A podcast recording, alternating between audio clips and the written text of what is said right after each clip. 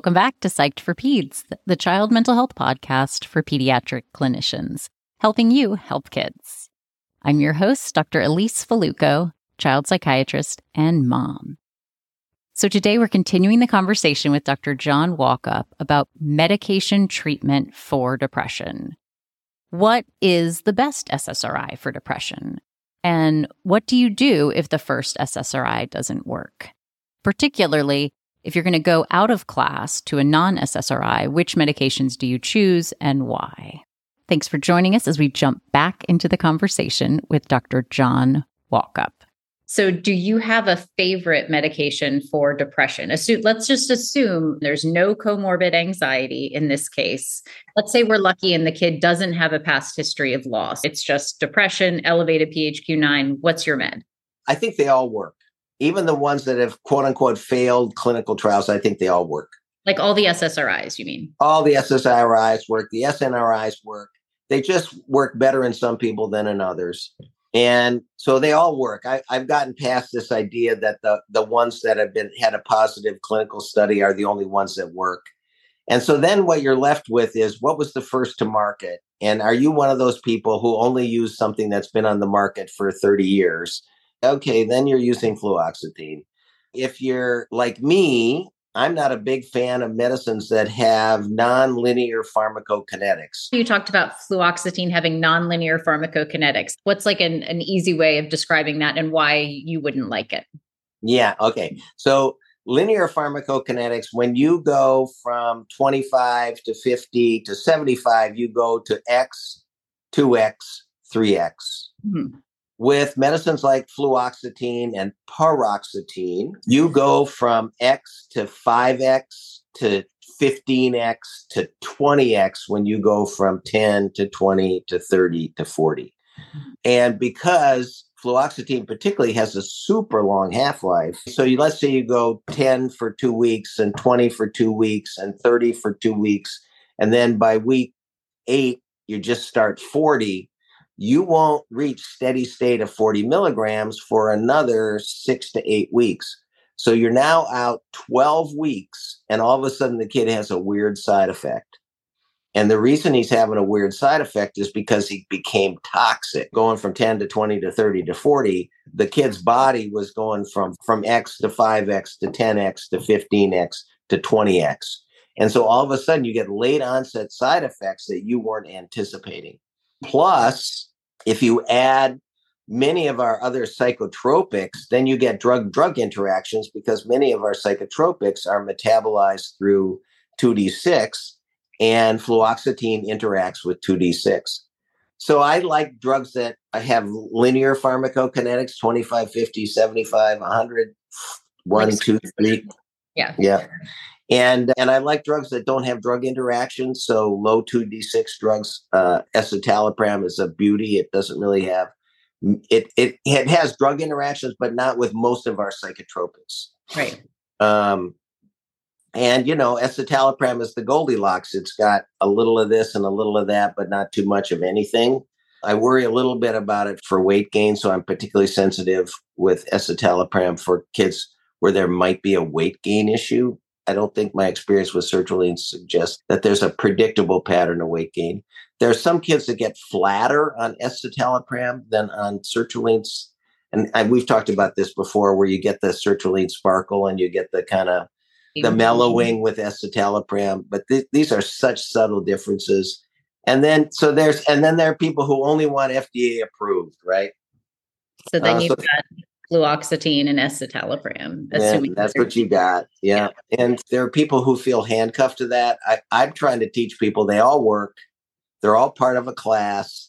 Mm-hmm. You just have to pick and choose about what matters to you, what's important to you, and match it up with your patient. You should be empowered to pick as opposed to feel stuck with mm-hmm. either FDA approval or first to market or something like that. Super helpful. Let's say somebody's depression, let's say they didn't tolerate their first SSRI. Would you give them another trial of an SSRI or would you move to an SNRI for depression only? Yeah, it depends on what the tolerating problem was. Those who get activated and they, I, I gave them 25 of sertraline and they couldn't tolerate that. So the activation side effect that for me is a showstopper, and I go to non-activating antidepressants. Anything else? Wait, so just if they could get activation on one SSRI, then you'd move them to an SNRI, or just in the case if they get activation from an SSRI that's not as likely to be as activating as fluoxetine? There, there are people who will disagree with me, but there is just such a characteristic pattern. It's that Benadryl reaction. When I see that Benadryl reaction, either at 25 or 50 of sertraline, for example, or going from 10 on fluoxetine and I go to 20 and within 24, 72 hours, all of a sudden they just have this agitated kind of discomfort. It usually comes with a fair amount of dysphoria. I see that. I trust that. I believe in that. I, I don't think there's any way to sneak up on that by mm-hmm. starting low and going slow, but people will actively disagree with me on that. So I just switch out. I just go to something that's non activating I say every one of them, every one of the meds works. Mm-hmm. So I just pick an antidepressant that doesn't activate. I use duloxetine. I'll even use mirtazapine if I can have the right kid in the right way with the kind of right side effect profile with mirtazapine. I use, believe it or not, I go back to tricyclics. So I, I do some of that stuff. Uh, I don't just jump to uh, bupropion though because if there's any anxious feature in, in many of these kids, there was a pre-existing history of anxiety. I don't go to the bupropion.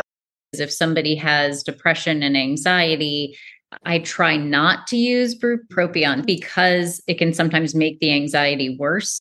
Is that what you were saying? Why you would not use for, for the same reason? Yeah, yeah. So this is where I get a little nuance for people. But if I have a kid with clinical depression, mm-hmm. nuance it, age 17. I expect that child to be anxious about their loss of function.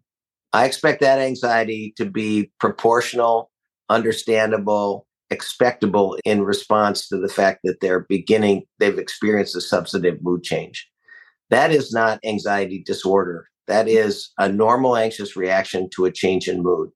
That person, no previous history of anxiety, that's a good bupropion case where I'm shooting for mood elevation and energizing of that patient. The other patient is the anxious kid who at age 17 finally comes to care because they're demoralized by their anxiety. And the clinician calls that depression. Mm-hmm. That is the worst kid to give bupropion to because the underlying disorder is anxiety and the low mood is demoralization secondary to the condition of anxiety. That's the worst kid to give uh, bupropion to. Okay, so that's helpful. So SSRIs, if one SSRI fails because of activation, then you'd think about non-activating meds like an SNRI, which would be duloxetine, probably potentially mirtazapine if somebody wants to have an increased appetite and sleep more, because those are the known side effects. And then less likely bupropion, it would have to be that specific candidate that you described before who's really more depression, very low anxiety. Yeah. And one of your messages to the pediatric clinicians would be that if somebody develops activation on an SSRI, then you would jump ship, get away from the SSRI class, and switch to a medicine outside of the class that is non activating. But let's consider a slightly different scenario. Let's say I have a kid who tries their first SSRI and they don't seem to respond fully or tolerate the first SSRI, but it's not an activation issue. It's just they're not getting a robust response.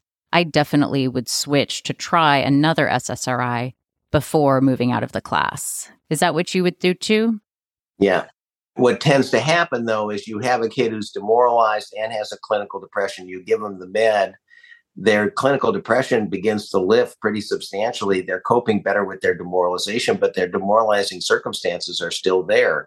There are some people who their depression goes away and their life still is extraordinarily difficult and adverse. Mm-hmm. And we got to be able to do that figure ground thing and kind of talk with patients. Your general mood is so much better, but your life circumstance is still extremely challenging. I would expect that you would still be challenged by your life circumstances but that you have would have greater reserve, greater mm-hmm. capacity to problem solve and to think your way out of whatever challenges that you're facing. But you may not. It's still your life still may be difficult. So, something to keep in mind when we're treating kids with depression is that our expectation is not that the medication is going to make them feel fantastic and make all of the problems in their life going go away. we really have to be focused on is the medication helpful for the symptoms of depression? And if they still have you know some low mood or some frustration is that really the depression or could that be the demoralization the an appropriate response to some of the ongoing stressors in their life and it's also reassuring to hear your take on this idea that all of the SSRIs are very helpful, can be helpful for depression, the SNRIs as well, and that it's a matter of thinking about side effect profile and what's the best match for the kids' particular ex- symptoms. Yeah, the idea that only one works, really? They're all the same. They have slight differences. They have slight differences, but they built them and brought them to market because they shared similar characteristics, right? So why would one work and the other not work? There's some SSRIs that are going to work better for some than another SSRI. So to summarize, you would say first line treatment for depression in teens would be an SSRI. And in your mind, all the SSRIs are effective, and it's just a matter of finding the right med for the right person. If they don't tolerate the first SSRI or you don't get a robust response, but you're not experiencing activation, then you could consider another SSRI. If, however, they get activation, then you consider non activating meds like duloxetine, which is Cymbalta, or potentially bupropion only if they don't have significant anxiety. And possibly you could consider something like mirtazapine if you have somebody who really needs the increased appetite, increased sleep. Thank you again for joining us. As always, these conversations are fantastic. And for our Psyched for Peds listeners, if you have any questions or any ideas or clinical conundrums, please feel free to email us at info at psyched, the number four peds.com.